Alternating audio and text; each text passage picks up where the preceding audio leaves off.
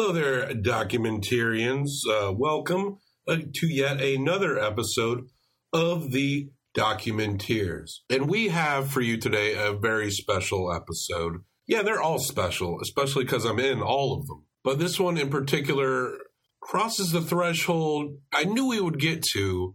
This is the episode where it happens. But more on that in a little bit. I just want to talk about some additional content related to the show that if you want to check it out, we of course work with the Center for the Documentation of Documentaries. They document us documenting documentaries and they put it on file for science. Their resident musicologist, Dr. Eugene Fudge, has created a 10 track playlist for every episode that we've done so far. You can find that at 8tracks.com. That's the number 8 and then tracks.com. So see what uh, Dr. Eugene Fudge has put together. I think he hopes it enhances your Documenteers listening experience. Also, make sure you give us five stars on iTunes. Leave us a little review. We've gotten some feedback. We we do have some people who've given us some five star reviews and left us some reviews uh, across a few platforms. And I just want to say thank you so much for your support. And we appreciate you taking the time and we appreciate you listening. So tell all your friends, the cool ones that like cool documentary movies. If you think they're cool, tell them. If you don't think they're cool, maybe hold off. Maybe. Or just be nice and tell them anyway. Maybe say, look, I don't know how cool you are, but there's this podcast called The Documenteers. Yeah, you can listen to it if you want, if you're cool enough, and then just walk away. The movie that we are discussing today is the film Call Me Lucky, directed by Bobcat Goldthwait. Yeah, that guy. It is the story about the comedian turned activist Barry Crimmins. It is his life story. Barry Crimmins, who we unfortunately lost late last February at the age of 64 and it touches upon a point in his life where he experienced specifically in his childhood some serious trauma. And we will touch base on that. And i just want to let you know that that is coming. Uh, barry crimmins is an important figure in not only comedic history but in the history of helping out those that need help the most Call Me Lucky is available on Netflix, and I recommend watching it. You should just check it out. It's going to make you cry. It's also going to make you laugh, and it just might also reaffirm your faith in humanity, despite some of the fucked up shit you're going to hear in this movie. But I, I think it is important, and not to give away too much of what we're going to say about it in the end, just watch the movie. And thank you for being you. And now, on to the movie that you can watch on Netflix right now, Call Me Lucky, directed by Bobcat Goldthwait. Now, here is a motion picture film. A thousand feet, 16,000 separate photographs. Let's tidy up this tangle of film by putting it on a reel. Well, I got caught smuggling books into Kentucky.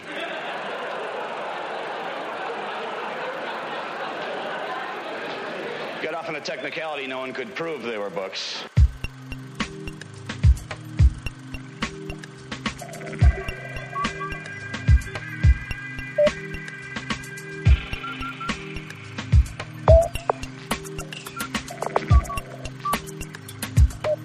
Barry Crimmins, the person in this documentary Yes. that, that this documentary focuses on, Mhm. he passed away February 28th. He was 64 years old. And uh, I knew I'd been wanting to watch this movie for a while. Yeah, me too. I think it was made in 2015.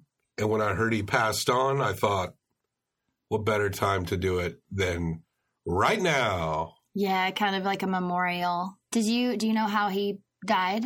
I don't. Uh, and that's he, okay. he drank a lot. I don't think I'm worried about know it. he did. He seemed I'm sure we'll talk about this, but I'm actually surprised that he was only 64. I thought he was perhaps older than that even in the documentary. I'm just going to assume that one of Ronald Reagan's children killed him, assassinated him. Well, he was very outspoken against Reagan, and Yeah. deservedly so. You know, my grandmother, she wasn't a big Reagan fan in her day either. No. Yeah. She was, um, I wouldn't call her a super progressive, but I think at the time she saw Reagan as someone who was taken away things from people that needed them. Yeah. And during my time as a very young child, school lunches were a thing that that were cut Yeah. and that did affect her and eventually I, I would get school free school lunches which when i was young i was ashamed of because it meant like i was maybe poor i didn't Mhm. feel that poor but maybe technically we were poor Sure. but then i got older and it was like i bragged about it yeah. like uh, y'all pay for this shit and they just give it to me but y'all pay for it like fools because it was school lunch it was shitty Rectangle pizza and fries. i paid what it was worth Nothing. nothing well, someone paid for it. Hell yeah, the taxpayers did. Thanks, taxpayers. What's up, Docs? That's Docs with an X. Hey, docs. This is the Documenteers. Yes. And uh, we are discussing today a film by Bobcat Goldthwait. We know Bobcat. I love Bobcat. I He's- love Bobcat Goldthwait. Uh, Bobcat's known for uh, things like Admittedly, my love for Bobcat is rooted in 80s films. yeah, for sure. Police Academy. One Crazy Summer. Oh, yeah. Speaking back to my uh, long lost love, John Cusack. John Cusack's movies of the 80s. Now you're more of a Joan Cusack kind of girl. Oh, yeah. And Bobcat, uh, he's also famous for He doesn't, you know, back in the day when you would hear him just even talking in interviews and things, he still kind of did that a little bit, he would go in and out. He was but not so much now. well, yeah. When I uh, some interviews with Bobcat, I've heard several at this point. I am a big comedy fan, so he's comfortable with his past of doing that. Yeah, he's a comedian. He's moved beyond it, though. yeah, Yeah. I had only seen, I don't know how many you had seen, but I had only seen, to my knowledge, like one and a half other movies that he had directed. hmm But I didn't realize that he directed a ton of comedy specials that I've definitely seen. right. He's did uh, Patton Oswalt's newest special. He did Iliza Shlesinger. There's a lot. If you look at his IMDb as a director, there's like a ton of credits, and most of them are comedy specials. yeah, he's done some TV work as well. Yeah. Famous for setting Jay Leno's furniture on fire on the Tonight Show. What if I set his furniture on fire? don't set that on fire. check that video out. It's fun to watch Jay pissed off. I don't think I've ever seen that. We'll go down that journey later. When I was little, I always equated Bobcat Goldthwait to, um, who is that cartoon caveman? Captain Caveman. Captain Caveman. I'm surprised Bob went with that shtick for so long because you watch his old stand up and I'm like exhausted just Yeah. kind of knowing that he's putting that on, you know. Yeah. Of course, he was on a lot of cocaine, so that probably helped a lot as well. They talk about in this, this isn't skipping ahead really, I don't think, but when he kind of is introed, he talks about just how crazy he was back then Yeah. and how he was always doing something off the wall. And I think he maybe did that and got really good response and then just like stuck in it for so long. Oh, sure. I mean, you're it's that validation, you know, and when you're a young comic on the scene, Yeah. that validation you get it any way you want it. And It's that, also hard to step out of something like that. I'm sure. I'm sure. It seems like he's done a really good job though. Yeah, for sure. Kind of carved his own piece out. He's doing things he can be proud of. Yeah. And This is definitely something I think he can be proud of. absolutely It's not a perfect documentary, and we'll talk about it. But I really, this story was a story that needed to be told, and I'm glad he told it. in spite of its imperfections, which are very slight. Kind of you have to get a little nitpicky. Yeah, that's true. and they're there, but there's so much important going on in this film that it just kind of outshines it pretty good. It's easy to forget the imperfections. Yeah. But yes, we were talking about the film Call Me Lucky, biographical film about Barry Crimmins. Angela, you and I do true crime related movies. People who don't know the story of Barry Crimmins or have not seen this documentary, they might be saying, Why are you doing a movie about a stand up comedian? Right. Well, it's just going to be that at first, but halfway through this, it becomes very serious. Yeah. And we discuss a crime that, up to this point, is definitely the worst crime we've covered. Absolutely is. But we go to Boston Common, October 20th, 1990. There's a an anti-war march. This is during the first Gulf War. Yeah. And we see Barry Crimmins working the crowd. He is at the mic on the stage. And it's very refreshing. Sometimes if, when you think of protesters eh, or crowds protesting, like maybe it could be a very stuffy, self-serious environment. But Barry's on this microphone talking about the issues that he cares about and also being legitimately funny. Yes. But it's very inspiring to kind of see Barry bridge that gap. We see several comedians talking heads, Yeah, this is a very talking head documentary. as it would be with a lot of movies about comedy and comedians. It makes sense because you want to talk to the people that he influenced, the people that knew him back in the day. Who, who do we see in this movie? We see Steven Wright, Patton Oswalt, Marc Maron, Dana Gould, Baratunde Thurston, Margaret Cho. some other guys I don't know that well. Lenny, someone, I forget his last name. He worked with him a lot in Boston. People are speaking in reverence of him as a, a comedian that's both notorious, frustrating, honest, and entertaining. hmm Patton said that when people maybe bring up somebody like Bill Hicks around him, Yeah. that he's like, well, if you think that's interesting, go back here to Barry Crimmins. Yeah, I actually thought of Bill Hicks very quickly on because Bill Hicks before this is probably the closest to Barry Crimmins that I have been exposed to as far as a comedian who is going to use that platform to also speak about his politics very forthright and very yeah, I'm going to tell you a joke, but you also need to really hear what I'm saying right now. Yeah. And I I love that. I think it's very effective. I was a big fan of Bill Hicks back in the day. Admittedly, Mhm. I'm not spinning his comedy as much these days. It's definitely of a time. Sure. And even though Barry Crimmins' comedy is like that too, from what I saw in this movie, it almost feels like it might hold up a little better than Bill Hicks in a I lot of ways. I agree. Comedians are going through a list of comparisons. Yeah, there's also political people too, I should say, and friends from now and from his childhood that they talk to as well. And his family, sisters, and mother. Yeah. He's uh, described as a cross between Ambrose Bierce and Charles Manson, hmm Noam Chomsky and Bluto from the Popeye cartoons. That, mi- that might be my favorite. Yeah.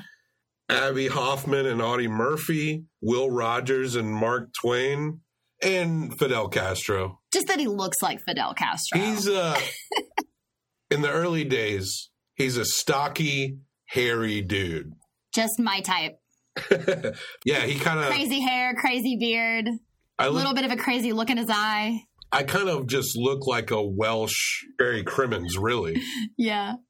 He is talking at one point, and I wrote this was one of the first things I wrote down that he actually said because obviously they're showing clips of his comedy all over the place, but there's bits where he's doing sort of an interview with someone. I don't even know when this interview was, but it was at his comedy club back in the day, and they kind of keep going back to that interview. And he said basically his whole thing is that everybody should just treat each other well. And I'm paraphrasing this part, but that comedy is just a distraction from the bad things that are happening in our lives. Yeah, he said that comedy has nothing to do with alleviating, Right. which it contradicts a lot of views of comedy that people just want to be entertained and forget. Most comedians kind of go by that credo. sure. And it's an understandable, if you want a career, it's certainly an understandable path to take.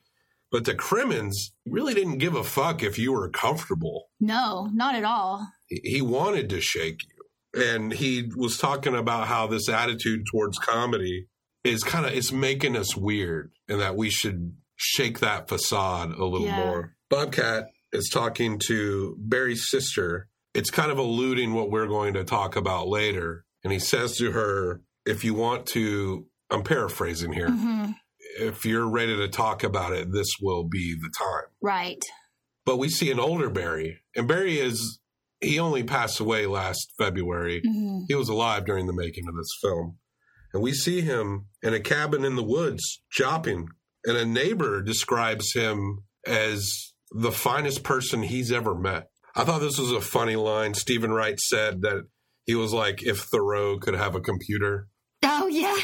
he said at one point too, Barry said two things that he wanted to do in this life was overthrow the government of the United States and overthrow the Catholic Church. Those are his two life goals. We see a clip of old stand up of Barry's from 1982, and he, in a way, roundabout way, kind of predicts cable news and like war profiteering through media Yeah, he talks about why is there not a cable war channel? until the American people stop feeding its ratings. Any fresh war is going to be fodder for these 24 hour cable news networks. Yeah. I don't know about you listeners at home. I would recommend not watching any 24 hour cable news network. Yeah, regardless of which way you think they're leaning and whether you think they're agreeing with what you're thinking or not, you're getting filtered information. Personally, I prefer to read Yeah. the news. I encounter imperfections and biases all the time, but it just seems to be slightly better. I feel like I can analyze it a lot better and take things with a grain of salt in that way. Instead of just having voices that are most of the time not talking about the real issues, just pumping garbage at me. Even like I'm a I'm a liberal guy, but even the liberal news networks seem to be just so easily distracted and talking about everything but the things that we really should be talking about. Right. But these are fed by views and ratings, and people want to be have uh, wind blown up their ass, I guess. Barry's stand up style is described by some friends as not profitable. Yeah. Harsh political comedy. and he's busting out anti Reagan jokes in the Reagan era. Yeah. And this is a big deal uh, because Reagan, he won his elections very handily. And now we look at this guy like he was born with a halo, angel wings of God growing out of his No fucking way. ass. And it's just a bunch of baloney. Another comedian talking about Barry asks a question regarding his comedy and how it's not exactly mainstream. He asked a question that I ask almost every time I watch a documentary that's focusing on somebody in it. How does he make money? Right. We see Barry at his childhood home. 27 State Street. Scan it. Sk- oh gosh. I meant to write this down phonetically. Skittles. Scan- Scanilate. Okay, it's spelled S K A N E A T E L E S, I think. Skenaddles. New York. In New York. Um, it's a beautiful place. I gotta look this up. Skene. Skeneatal. Skeneatals. Is there a little sound thing by it? You can push it and it'll say it for you.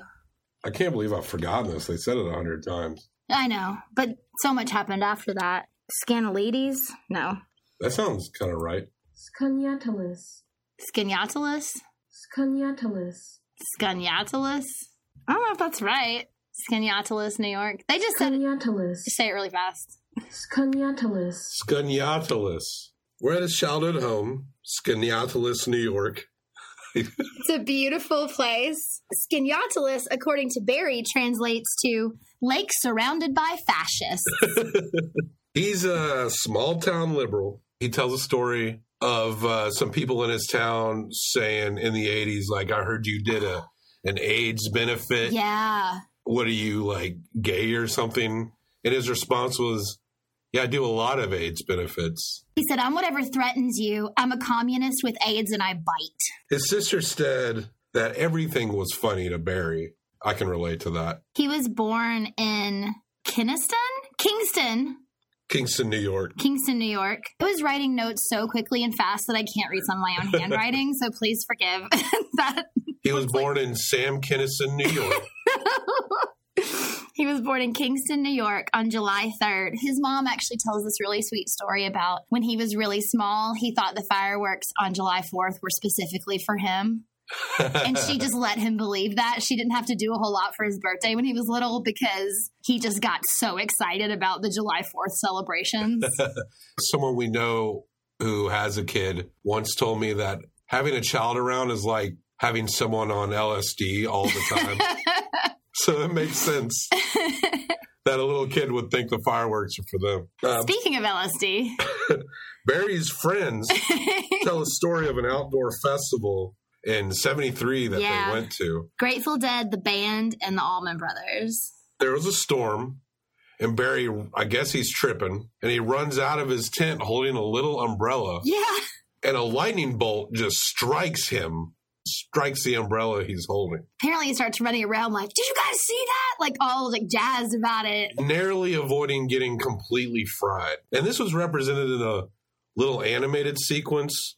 I think uh, sometimes when, when movies throw in these little animated things, I often don't like it. I, I like the visual style of it. And thinking about it, it's probably better than if Bobcat just got some stock footage of a rolling thunderstorm or something like that. Oh, sure. Sometimes that's a pet peeve, but it kind of worked in this moment, I felt like. Barry, when he was a kid, very steadily went to Catholic church every morning. Yeah, his sister said that he would get up and go every morning earlier than everybody else. Apparently, they have Mass daily. I'm not Catholic, so that was kind of new to me. Daily Mass. Yeah, this is when Barry first tells us about Father Neri. Barry said that Father Neri didn't like him and that he looked like Christopher Lee, who played Dracula. They did a very interesting kind of fade from Father Neri's face into a photo of Dracula, and it was it was I could understand why he thought that.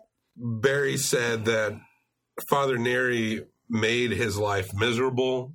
He'd give him creepy shoulder rubs. Whenever Neri wanted to maybe take him into his car to go get ice cream, Barry was like, nah. He knew at a young age that something was off. that's the reason Father Neri made his life miserable is because Barry rejected him. He actually said that the first time he called it the pedophile rub, that Father Neri tried to rub his shoulder and he instinctually elbowed him. And from then on, it was kind of, I mean, Father Neri kept trying, but Barry kept. Unless a kid's got like a muscle condition, like why would you ever need to massage? You The shouldn't shoulder. touch a child. yeah. I know that a lot of child abusers are people that you already know, which is why it makes it so scary. Barry starts inviting people to a comedy thing, he describes it, He starts an open mic, basically. in his little New York town, Skenetalese. Scanatalis. Sure. Skenetalese. Scanatalis. I always want to call it Schenectady. No. I know. Another New York Don't get town. confused. Skenetalese. Skenetalese. That is where Bobcat met Barry. Uh, Bobcat and one of the the guys from Mr. Show, one of the writers, I believe. I didn't catch his name. Tom Kenny. They talk about how they were quite a bit younger than Barry. I think they thought he was a lot older than he actually was. I think Tom Kenny thought he was like in his 40s at the time. yeah, he, they're talking about doing this open mic thing, and Bobcat's sort of the impetus, like, let's go do this, let's do this. Because, you know, Bobcat was always wanting to be the center of attention. Barry calls this guy's house to like set up when he's gonna come and stuff to the show, and his mom answers the phone. And after they hang up, she's like, Who was that? He says, Oh, it's this guy Barry. He's got this comedy thing. And she says, How old is he? And he said, I mean, like 40? And he wasn't. He wasn't at all. But that's like someone thinking you're way older than you are. And they were like teenagers, young adults. Like, yeah, but like a kid might think, you know, that you were way older. They were taken by Barry because he was very supportive of what they were trying to do. And his validation meant a lot to them. Bobcat does put himself in this movie, not egregiously though. No. It's he puts himself in it when it's appropriate because he is personally connected with Barry.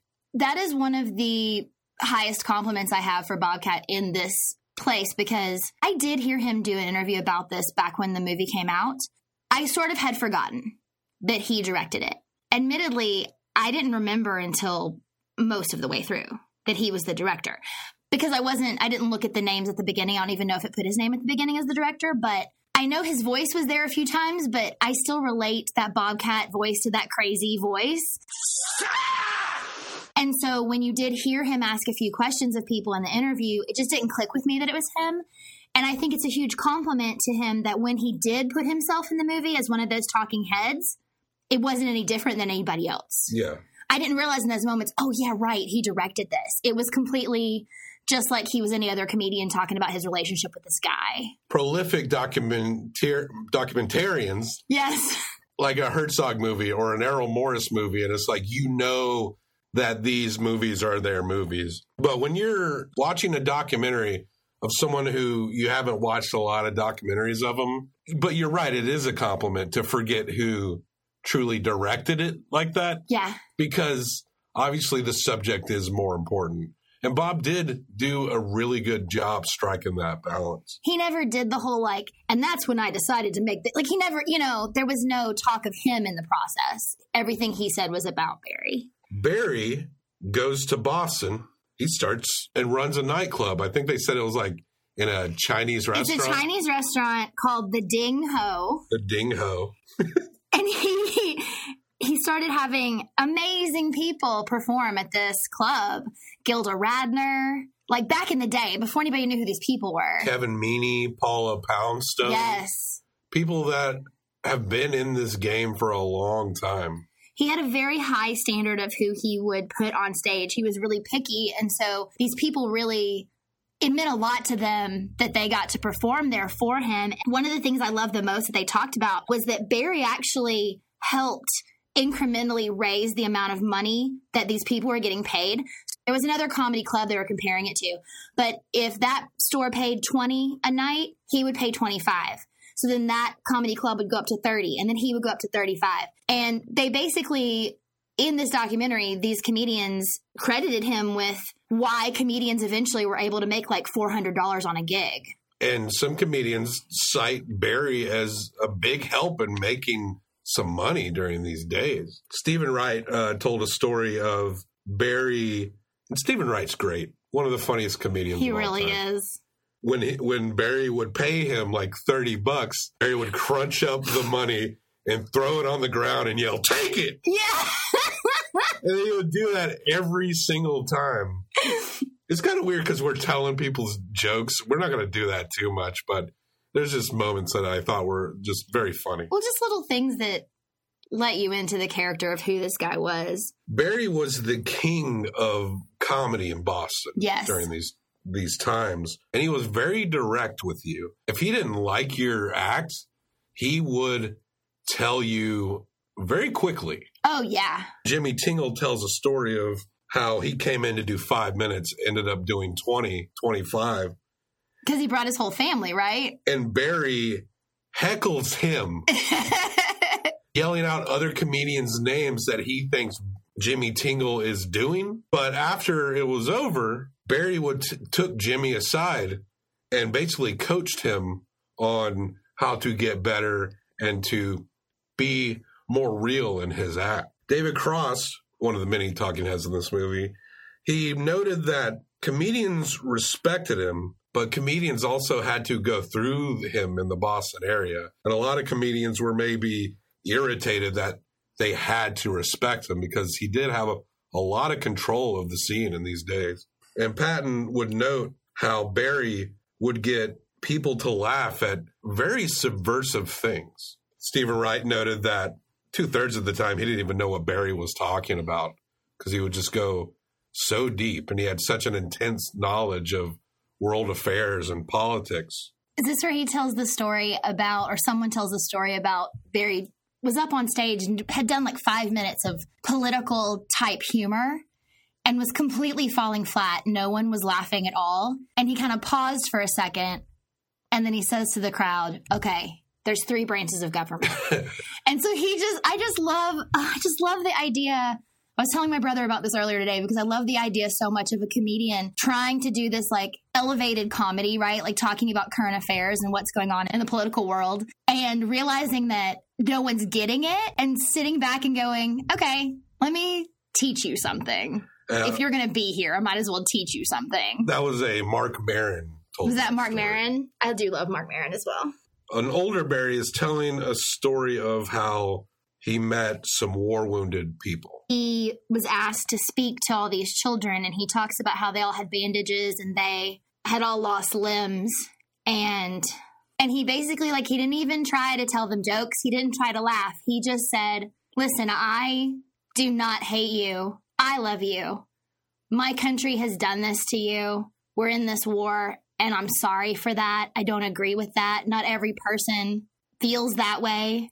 And you're beautiful and all these wonderful things, right? Like basically just saying, like, please know that I am a face of an American who understands your plight. And then he said that they, I'm sorry, he said that um that the kids started beating their good arms against their chests to applaud for him. And that's when he said like that he had heard the sound of one hand clapping and how it was beautiful or something. And then I don't even know because I stopped writing because I was just bawling at that point. Some powerful shots of Barry while he's telling the story and the lighting and the position of the camera. Yeah, this was this was a very emotional movie for me. The emotions are just getting started. I know, but that was the first time that I really got kind of choked up about this man who throughout the course of this film I have completely fallen in love with this person and I think he's probably one of the greatest people that ever has lived. Barry was always drinking, notorious. oh, drinking and smoking. Even the older shots of Barry, he's still drinking. It's important to note that Barry isn't telling these kind of anecdotal comedian stories about himself. Other comedians are telling these stories about him. Oh yeah. It's almost like uh, like one of those oral history books, like "Please Kill Me" or "Live from New York," where you read it and it's the people that are telling the history. And Bobcat tells a story of how he got all coked up and just trashed a club. And the next day he felt really bad and everyone was fucking pissed at him. And Barry walked up to him Handed him a couple hundred bucks. and told him to go home and figure it out. he wasn't going to be able to do a show that night. He told him yes to go home and figure out what he's going to do with his life. Bobcat said that he was sober ever since. But this was sort of the beginning of everybody at the Ding Ho just getting coked out constantly. There's a lot of coke in the comedy scene during these days. And Barry hated it. People would hide coke from him. He knew it was happening. He had to have known it was happening, but they would make sure that no one that no one said anything in front of him. He never saw anything because they knew he would get pissed. And not everyone that went through Barry's comedy life was politically oriented towards his ideology, but they all noted that he was still influential on them based on the fact that he individually treated them very humanely. And they knew that Barry, regardless of what they thought, that Barry respected them because they were a human beings. He just wants people to be genuine. Barry meets a woman named Sandy who lost her son in the war. Sandy Sheehan? I, th- I didn't write the last name down. That sounds right. Yeah, she had lost her son in the war and she was she had gone down to Texas God bless Texas. and she was trying to get in front of George Bush. She wanted to look George Bush in the face and she was having trouble getting people to listen to her. And so Barry went down there. And Barry was a big support line for her. David Cross points out that Barry pretty much stopped trying to be funny. Barry was beginning, probably not beginning, I'm sure it was building for a while. yeah, for sure. that that the notion of comedy, as a lot of people know it, was not very appealing to Barry. There's a clip from back then that they show, and under his name, it doesn't say comedian, it says humorist. And I'm positive that he requested that because he was talking about how he didn't really want to be associated with comedy because he hated those dumb jokes and he just wanted everyone to be more creative and think more outside the box. People would say that Barry would be very hard on people who would be a little different on opinions because he mm. was so politically charged that people were often like on pins and needles around Barry in terms of what they would talk about sometimes. Later, someone describes, like later at the end of the documentary, someone describes this time with Barry as him being a raw nerve. And he did not suffer hecklers at all. Oh no. We see a clip of him specifically lasering in on a heckler. And if he did that at every show, oh man. then half of his shows had to have been him just like bitching out hecklers. Yeah. But if they're going to keep speaking up, he's going to keep shutting them down He for would- 10 minutes. He would go into a rage, and it was a lot, as people described. And then it stated, I forget exactly who says it, They say, looking back on a lot of this, his anger made sense. So this is when he talks about his mom a little bit more. And she's in a nursing home right now, and he goes and visits her all the time. He talks about how when he was a little kid, she really liked black eyed Susans. I didn't know that's what these flowers were called, but they're beautiful, like yellow flowers with these dark centers. And he used to go out and pick them for her, but he didn't understand about cutting flowers. So he would pull out clumps of black eyed Susans with the roots and dirt still attached at the bottom and bring them home to her. And it made her laugh and so happy that he kept doing that. He didn't realize until he was way older that he probably killed a bunch of plants because he didn't know to not like pull them up by the roots. She thought it was funny, so Yeah. she never corrected. No, because she thought it was so sweet. That sounds like something I would do. In 1992, in a comedy club called Stitches, something happens, and it ain't funny, No. but Barry, he bares his soul in a monologue. He shifts topics to something that he's never told on stage before. yeah. It was a pretty infamous moment for a lot of comedians at that time. But the audience was stunned to silence. And at this point, Barry is now telling these parts of the stories of his past. And as you'll find out here shortly, these aren't the kind of stories that other comedians can tell. No. So Barry talks about how he was as a little kid, that he was a sweet little kid. He was cute. He had these curls. He got a lot of attention from a lot of people for being just this cute, sweet little kid. He and his two sisters used to be babysat by this girl, and she was his only babysitter. And after a while, her mother's boyfriend started coming by when she was babysitting him. And sort of like what he mentions with the the priest kind of starting with like a touch like he's he remembers like this man first touching his hair and it feeling wrong for the first time because he'd always gotten attention but this felt like wrong attention and pretty soon after this the guy started coming over and taking him down into the basement and raping him and he said he would scream and cry but this guy would actually muffle his screams by pushing him into the couch cushions. Because he was being muffled into this couch, he actually passed out almost every time. He would be suffocated and then he would he would eventually come out of it. Um this is when we go back to his sister and we kind of circle back to that part where Bobcat asked her to tell the story and she she broke my heart a little bit because she actually says to him she says it's not fair for you to ask me to tell this but i think because she understood what they were trying to accomplish she she did but it was obviously very hard for her to talk about and i think she she did because you know bobcat said to her like barry considers you to be his hero because of what happened. And so basically, she, when she was five, she had gotten out of bed to try to find. She, she was a kid. She got out of bed after she'd been put to bed when the babysitter was there. And when she came out into the house, she couldn't find anybody. She couldn't find the babysitter. She couldn't find Barry. And so she went down into the basement and she saw him. And she talks about how he just looked at her. And she just knew in that moment when he looked at her that he needed help. And she tried to run.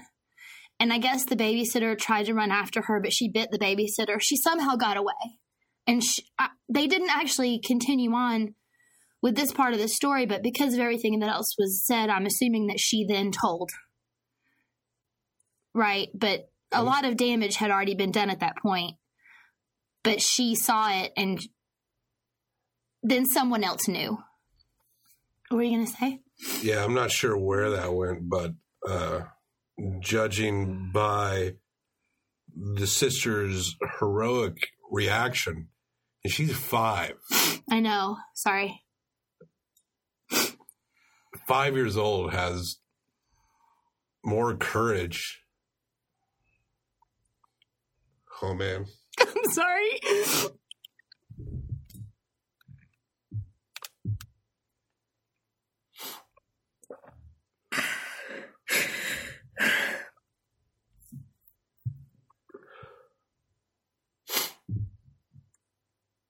This is a hard one. I knew it was going to be hard, but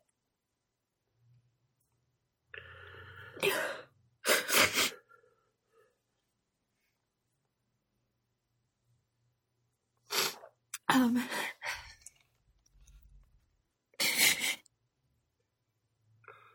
it just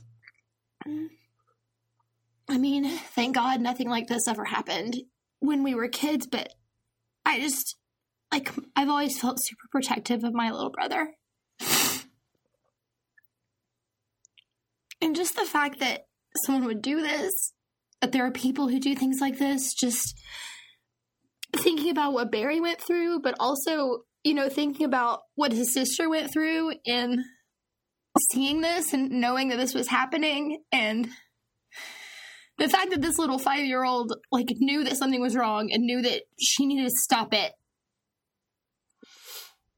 I understand why she is his hero, right? Because And you understand why he's so angry. yeah, I mean, this was they kind of cut straight to his friends after this. His childhood friends. There's these four dudes that grew up with him, sitting around a card table in a garage somewhere, and um, they talk about how once this came out, so many things about him started to make sense throughout their whole lives. They really felt like they had so much of a better understanding about where he came from.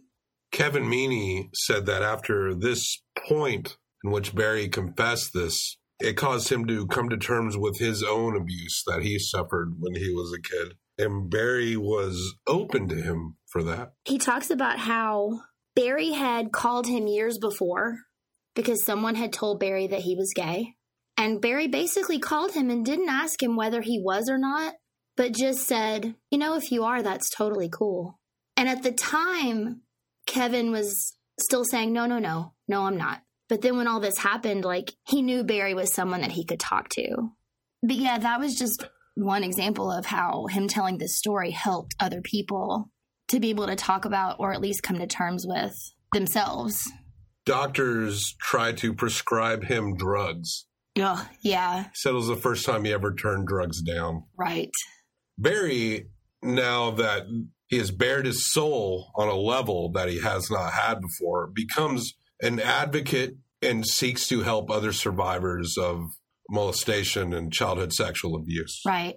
He went to Cleveland to seek other rape survivors. When he was trying to become involved in, in victim groups in real life, right? Um, like physical groups going to try to talk with other people. He met with opposition because a lot of these victim survivor groups were mostly female. And though obviously on a logical level, you can know that this man sitting in the circle with you was also a victim of a horrible crime and something was happened to him that was very similar to what happened to maybe a woman who had gone through the same thing. But a male presence in some of those spaces can be can feel very uncomfortable to these women. And so though he had things in common with these women, they didn't feel comfortable opening up in front of him. So when he tried to be part of these groups and part of this community in real life, he was sort of rejected. Yeah. And there's this woman, I didn't write her name down, but she was a lovely woman with red hair who he ended up talking to, and she became someone that he could talk to about things. I believe she was a prosecutor, which kind of gets into the next bit is that what ended up happening, and I think why he reached out to her was because the internet was very new at this time. And at this point, we definitely did not have a computer or a house. A lot of houses and job, jobs, businesses did not have computers. But he turned to trying to go online to these chat rooms to find other people he could talk to.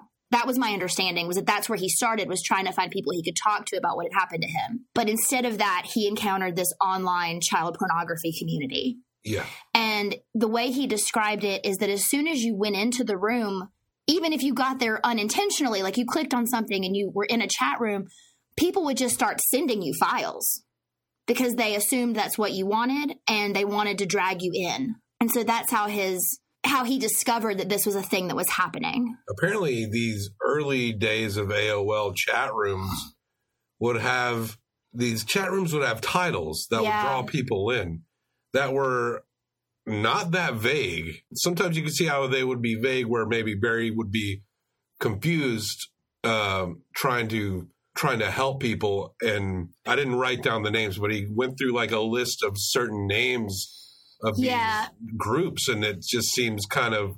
We have the benefit of hindsight, but it just seems kind of like when he began to hunt these groups down and collect evidence Yes. of the crimes that they were committing. These rooms were just very kind of, they just seemed so blatant in what Oh, they yeah. were doing. But Barry being Barry was like, what the fuck is this? Yes.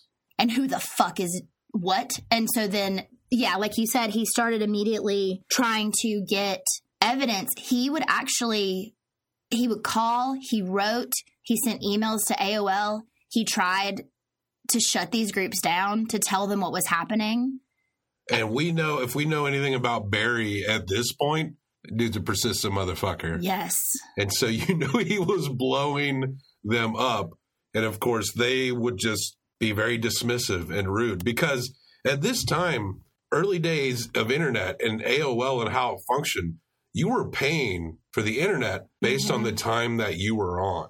Oh, yeah. And he talked about some of these guys or people, sure, it wasn't all men, were talking about how they were paying upwards of a $1,000 a month for their AOL service because they were on there so much, because they were passing these files through and things like that. What- AOL is literally making money yeah. off of the distribution of child pornography. They're turning a blind eye to this ever growing problem because they're profiting. He actually, at one point, because he knew he needed to get more evidence, he needed to get someone to give him more information so that he had more to go on. He actually would go in as someone who was interested to try to find out more about these people. And he also created an account where he was like two kids trying to like lure people to Mhm. give him information and tell him things.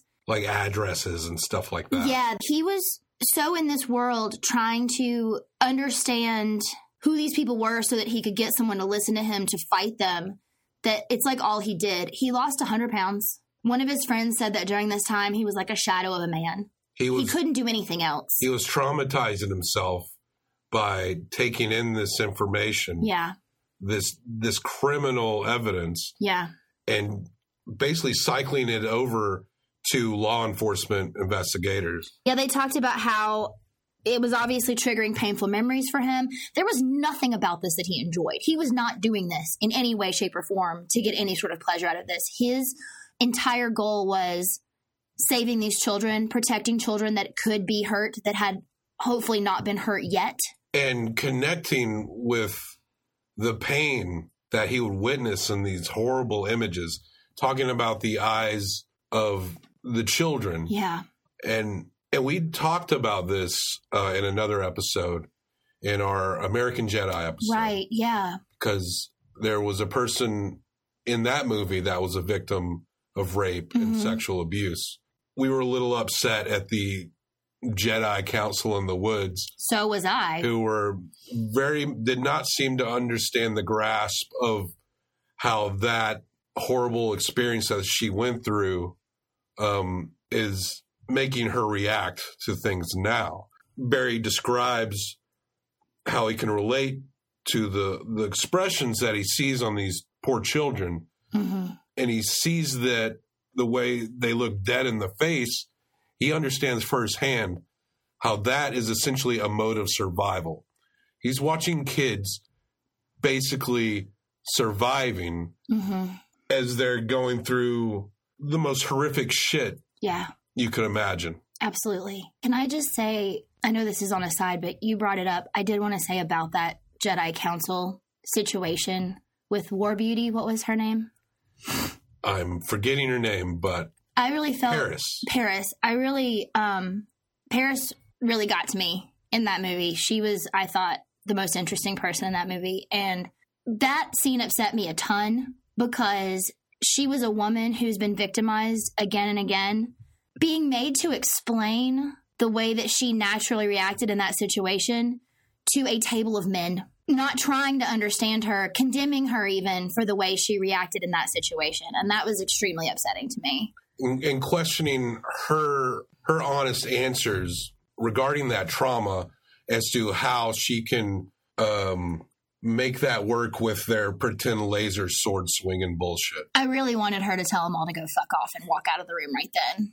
Well, we kind of did in the episode of American Jedi, which if you haven't heard, You should listen to it. It's really good. I really, really enjoyed it. I did watch the film as well. The documentary is okay. The podcast is is really good. uh, we meet a, a, a law enforcement guy. I He's a prosecutor. a prosecutor. He's a prosecutor. Yeah, that that comes in.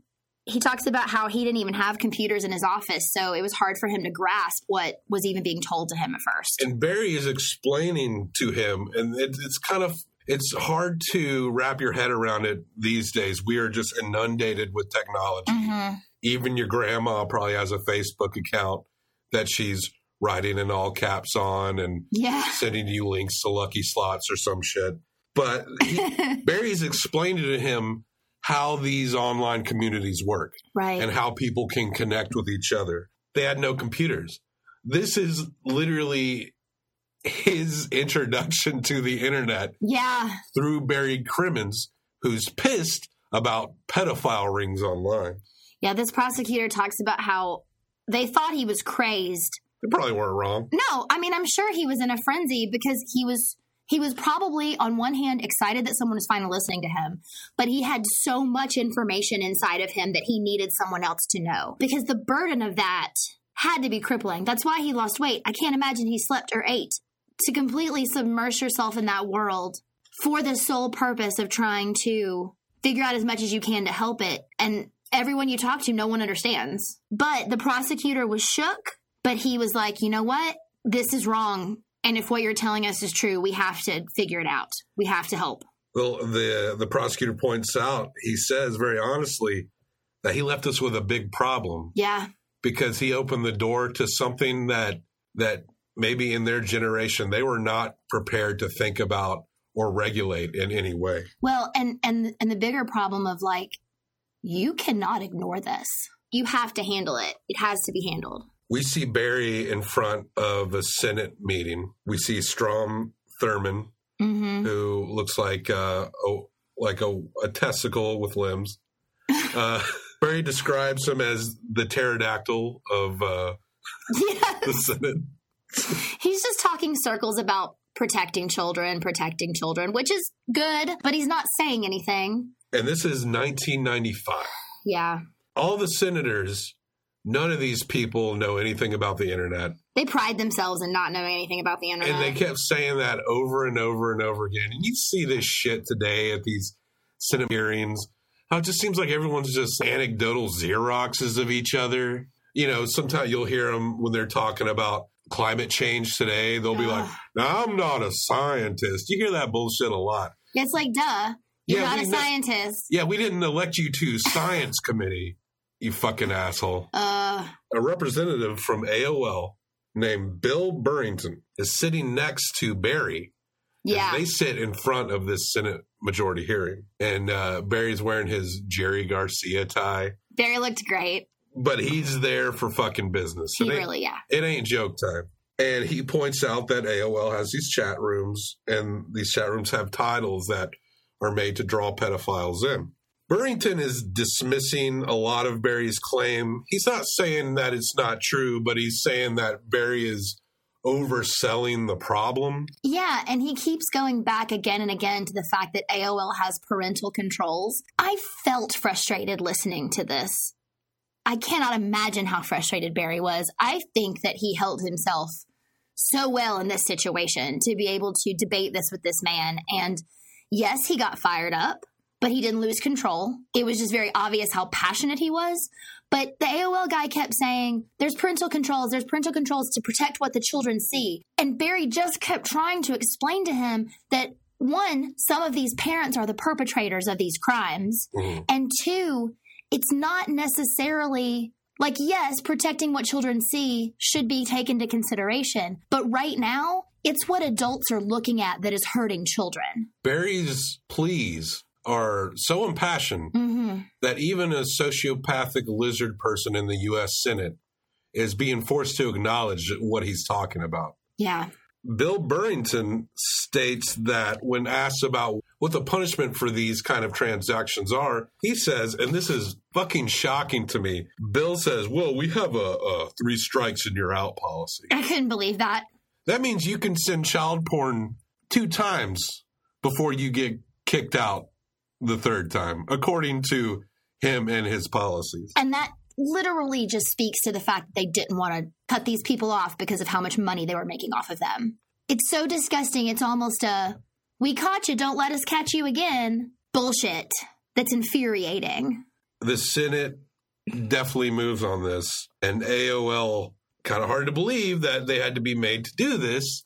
Officially bans pedophile chat room. They banned them and they went to a zero tolerance policy starting at that time so that if you're caught, you're out. Wow. Pat yourselves on the back. Right. Congratulations, you finally became decent people. Afterwards, Barry tours with Billy Bragg. Yeah. Billy this is some Bragg. really fun stuff. Billy Bragg, total silver fox. Oh, man. Oh, yeah. He's looking good for an older man. Yeah.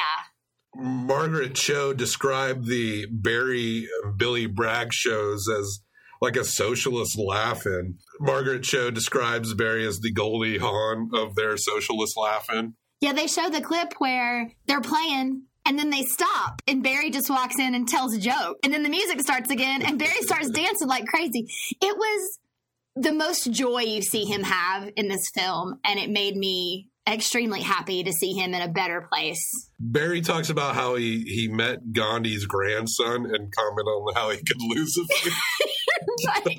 yeah, where he met Gandhi's grandson was actually at an awards ceremony where he and Maya Angelou were both being honored for the work that they had done. So Barry was actually that's how he was in a place to meet Gandhi's grandson was because he was somewhere where he was being recognized for the work that he had done on behalf of these these kids and stopping this child porn. Barry says of the Catholic Church, they mistreated me so much that they got me used to it. And he says, I'll know I'm in hell if there's popes and bishops there. This is when we meet Charles Bailey. He was a man who had come out about being abused by Neri, who was the father Neri that we talked about at the beginning. Apparently, Neri groomed many kids and would sexually abuse them. From the numbers that they've been able to figure out at this point, it was at least 25 or 26 boys. This guy you're talking about talks about how he would look up Neri's name just to see where he was. And one time he did it, and Barry's name pops up. And this is thoroughly fucked up. Apparently, Barry said that. Well, he says he's he hopes there's a hell, And that Neri's in it. and this motherfucker would. God, I don't even want to say it. I know. Would would call his ejaculate the Eucharist, Yeah. the body of Christ. Mm. He has anger for the Catholic Church, which is well earned, and but he also mentions that atheists are also too evangelical. I agree with that statement. Talking about basically how he's just against this whole you have to believe this, you have to Yeah. not believe this. And he and he's just like, my point is, I don't want to fucking talk about any of it. right. I don't want to talk about it anymore. I think he voiced a lot of um, what a lot of people maybe are trying to explain about atheists because, I mean, if you split my hairs, I'm technically an atheist, but but I understand how people react to them sometimes Yeah. because I'm not an atheist first. I'm a fucking human being first. Right. And the whole point of me rejecting religion is that I don't have to fight the bullshit anymore. I don't have to fight the guilt. And I don't want to have to fight it with a bunch of, I don't want to get in a room with a bunch of people all the time who feel exactly the same way that I do about everything. In this Mhm. case, like atheists. I don't care what they got to say. Right. This is a process. It's, it's a process of belief. You believe or you don't. And personally, I'm where I'm at based on the experiences that I have. Yeah. It wasn't because people told me what to believe or what not to believe. It's the conclusion that I came to myself. And everyone's got to come to this on their own. Yeah.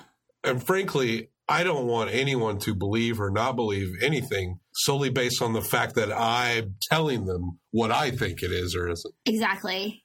We talked about this recently, and I do not consider myself an atheist, sort of for that very reason, because I don't believe that I know anything definitively. There's not anything about me that says I know exactly that nothing's happening. I know that something's happening. I know that we're here for some sort of reason or we're here for, I don't believe any of those things. And so I guess technically I fall into the agnostic category, but it is mostly a rejection of not wanting to go into either extreme. You know, I don't align myself with someone who's then actively going to speak out against God or the lack of God. If I'm filling out any kind of form, whether it be for some horseshit social network or whatever, a census or something, Sure.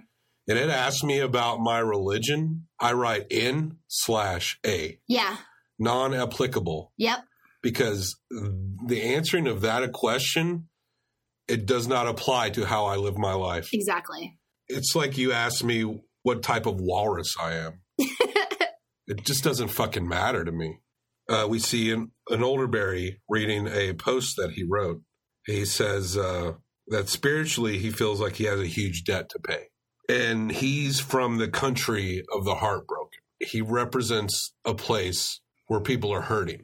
And Barry's openness raised new levels of awareness. We can't take for granted that a lot of the legal actions that are taken against pedophiles and those who would share pop, child pornography stemmed from Barry Yeah. explaining to police and feds and prosecutors and old fart senators what the goddamn internet is and how it works and how people can take advantage of it. Right. Barry defended his friends. Friends were very important to him. And we meet a mechanic from where Barry lives.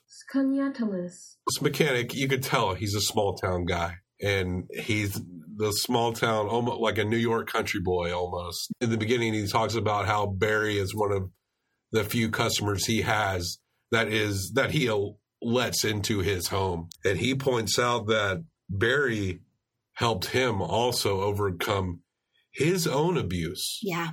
growing up. He had another neighbor that was a veteran. Oh, yeah. It was Veterans Day, and Barry goes to him and says, "No one should be alone. A vet shouldn't A be. vet alone. shouldn't be alone on this day." And he makes him some food and sits with him. And then he said, and then he was just gone Yeah. like a ghost.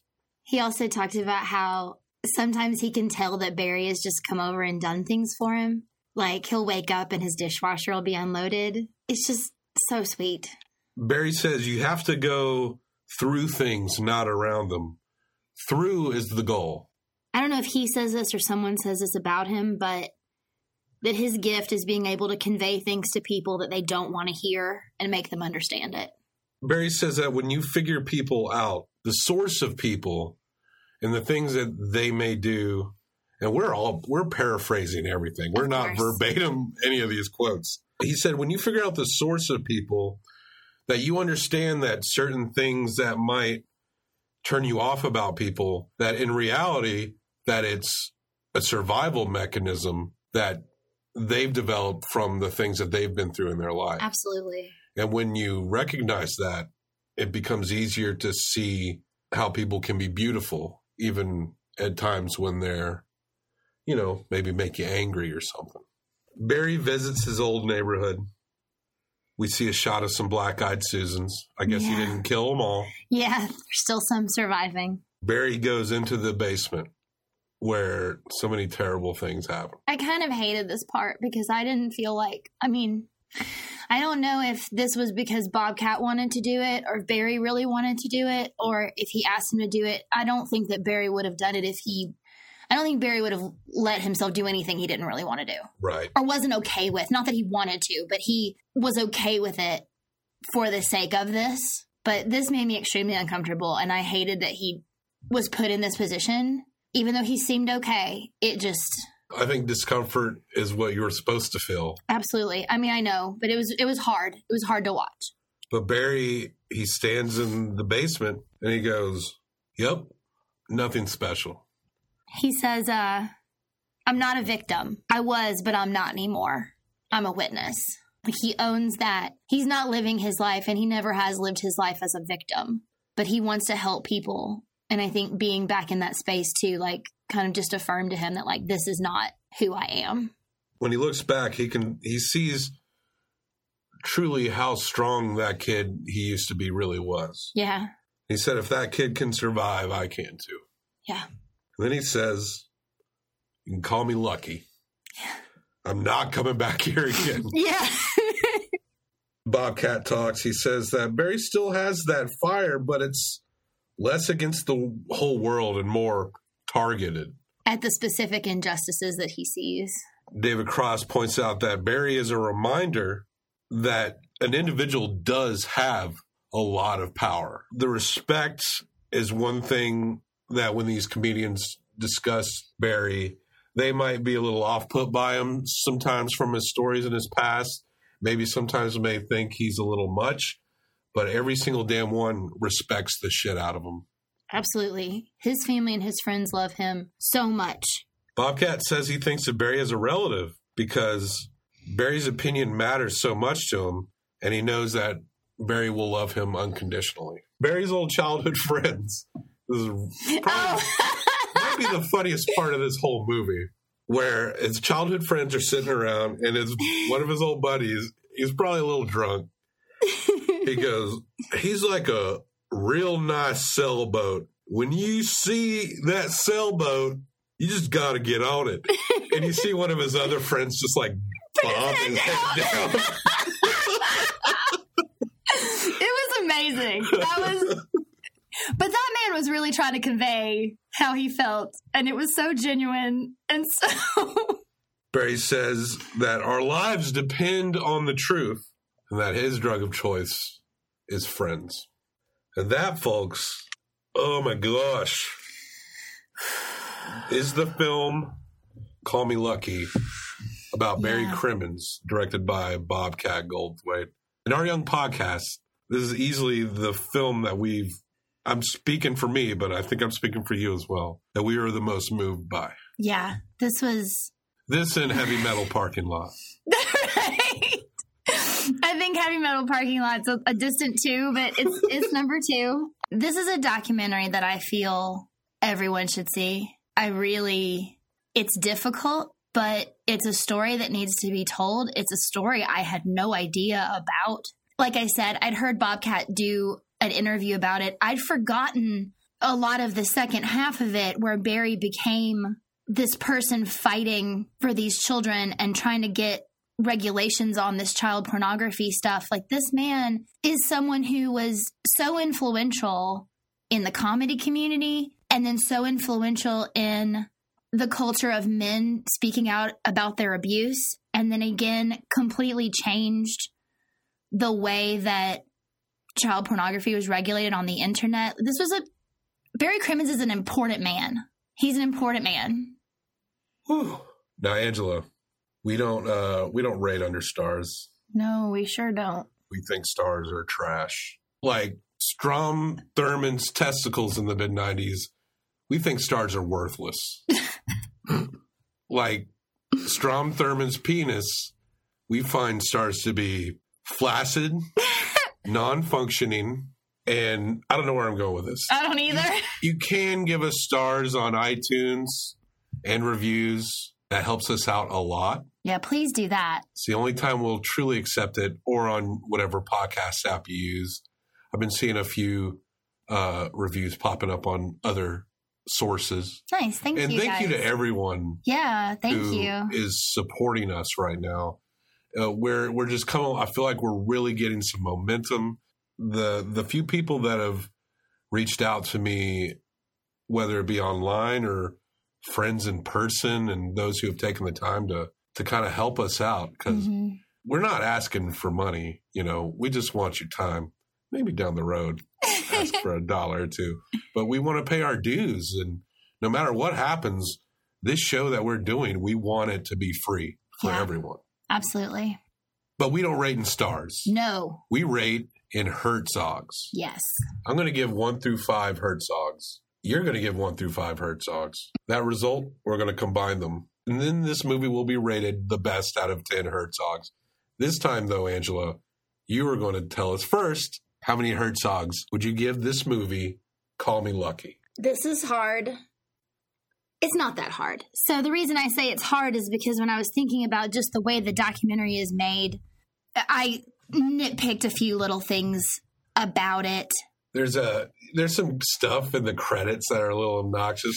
Yeah. James Franco doing a uh, Like auditioning to be Barry. yeah, and that That was kitschy. It wasn't even was funny. Stupid. I didn't love all the animated bits. There was an animated bit at the end about Yeah. the Pope that I was like, why are we doing this? Um, fortunately that's not in the main part of the movie. No, I, I did appreciate the animation Bob described about the older guys. It was really cool because it like animated the the friends, like the five friends, and then like made them younger and then put them in the middle of this like Grateful Dead concert. And that was cool. So I did appreciate that. Honestly, the fact that I didn't realize Bobcat was the director again is a giant compliment just because he was able to be in the movie but not be that person. He you only heard his voice in very specific moments where it made sense that you were hearing him ask a question so you would understand the answer. I appreciate that as well because I do think that in the right moment that is necessary to give context. When it's overused that's bad, but it really wasn't in this in this film and I just I thought before we sat down to talk about this that I was going to give it one rating. But I actually really think that and I know it's because it touched me so much, but I feel like this is one of the best and most important documentaries that I've seen. I really do. Um, and again, I think everyone should see it. I'm gonna give it five. Ooh, girl. I'm giving it five. I can't not. I I get emotional about things regularly. I do get brought to tears by things, happy and sad. I'm a very emotional person, but this really touched me, and I can't. I can't really shake it. Like, I feel like I wish I could have met this person. I seriously hold him in such a high regard. And I think that the way the story was told was really good because it didn't start out with giving you those headlines, those sensational headlines, and, and telling you what was happening. It you got to know him first through his friends in a very brilliant way, and then he told his story, and it was it was important. Five. I'm with you on all your nitpicks, but not not much farther than that. We there's not many at all, No, and this film represents so much importance that it just overshadows it. absolutely. You know, one of my favorite albums is uh, this record, "Shake Some Action" by the Flamin' Groovies, hmm and on this record, there's like two or three tracks that are like heavy-handed bluesy riff tracks that are very skippable. Sure. but the rest of the songs on there, one after the other, are such well done, amazingly crafted power pop songs that it overshines these few skippable tracks that are on that record. I feel like this movie is does that equivalently in this same way. Yeah.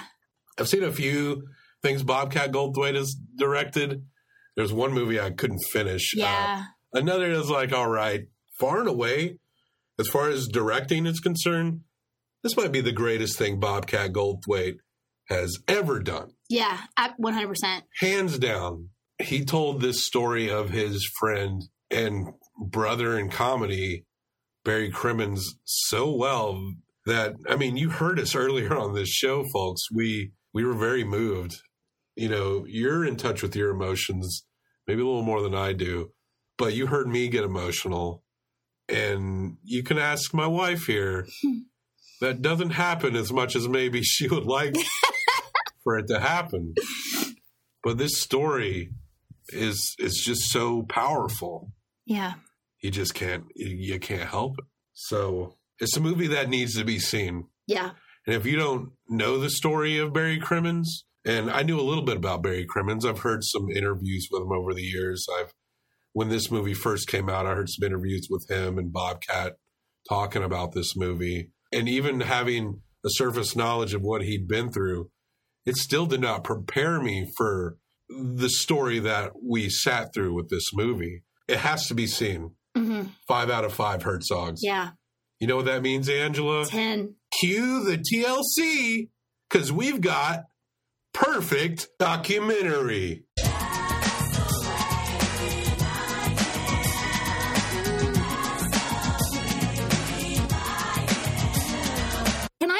Very quickly before we close out say, even if you just listen to this and now you're like, well, I know the story, watch it. Watch it. Watch it, watch it, watch it. There's literally no way that we can convey this man by trying to retell this documentary to you. You need to watch this documentary. There's so much said about Barry and so many people in this documentary.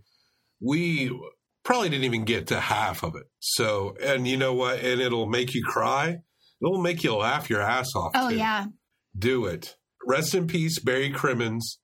You got a 10 Herzog documentary about you. Well done, Bobcat Goldthwait. Yeah. Stay safe. If you've had some troubles, talk to somebody. If you know of something happening to someone, Tell somebody. tell somebody. That is the biggest point of this. And that was Barry's whole thing was it is our job to protect the innocent. It is our job. It is your job. If you know of a child who is being hurt, it is your responsibility to tell anyone and everyone who will listen to you until someone does something about it. Watch each other's backs, respect each other, love each other, and keep on docking.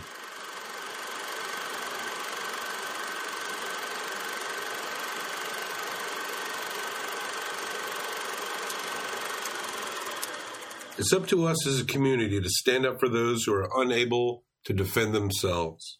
If you know someone who is a victim of childhood sexual abuse, then it is your responsibility to protect that child and inform the proper authorities. If you yourself are a victim of sexual abuse, then please know that what is being done to you is a criminal act and that you are not to blame for what you are going through. There are people out there that want to help. Telling someone about your abuse can bring about big changes in your life. I know that sometimes even a positive change can seem very daunting, but what's important is that the abuse against you must stop and that nobody deserves what is happening to you or to someone you love. You are not alone. If you need to speak to someone anonymously regarding child abuse, then please call the National Child Abuse Hotline at any time of day at 1 800 4A Child. That's 800 422 4453. To speak with a trained individual regarding sexual abuse, then please call the National Sexual Assault Hotline at 800 656 HOPE. That's 800 656 4673. For more information regarding the nature and prevention of childhood sexual abuse, then please visit www.rainn.org. That's R A I N N dot O R G.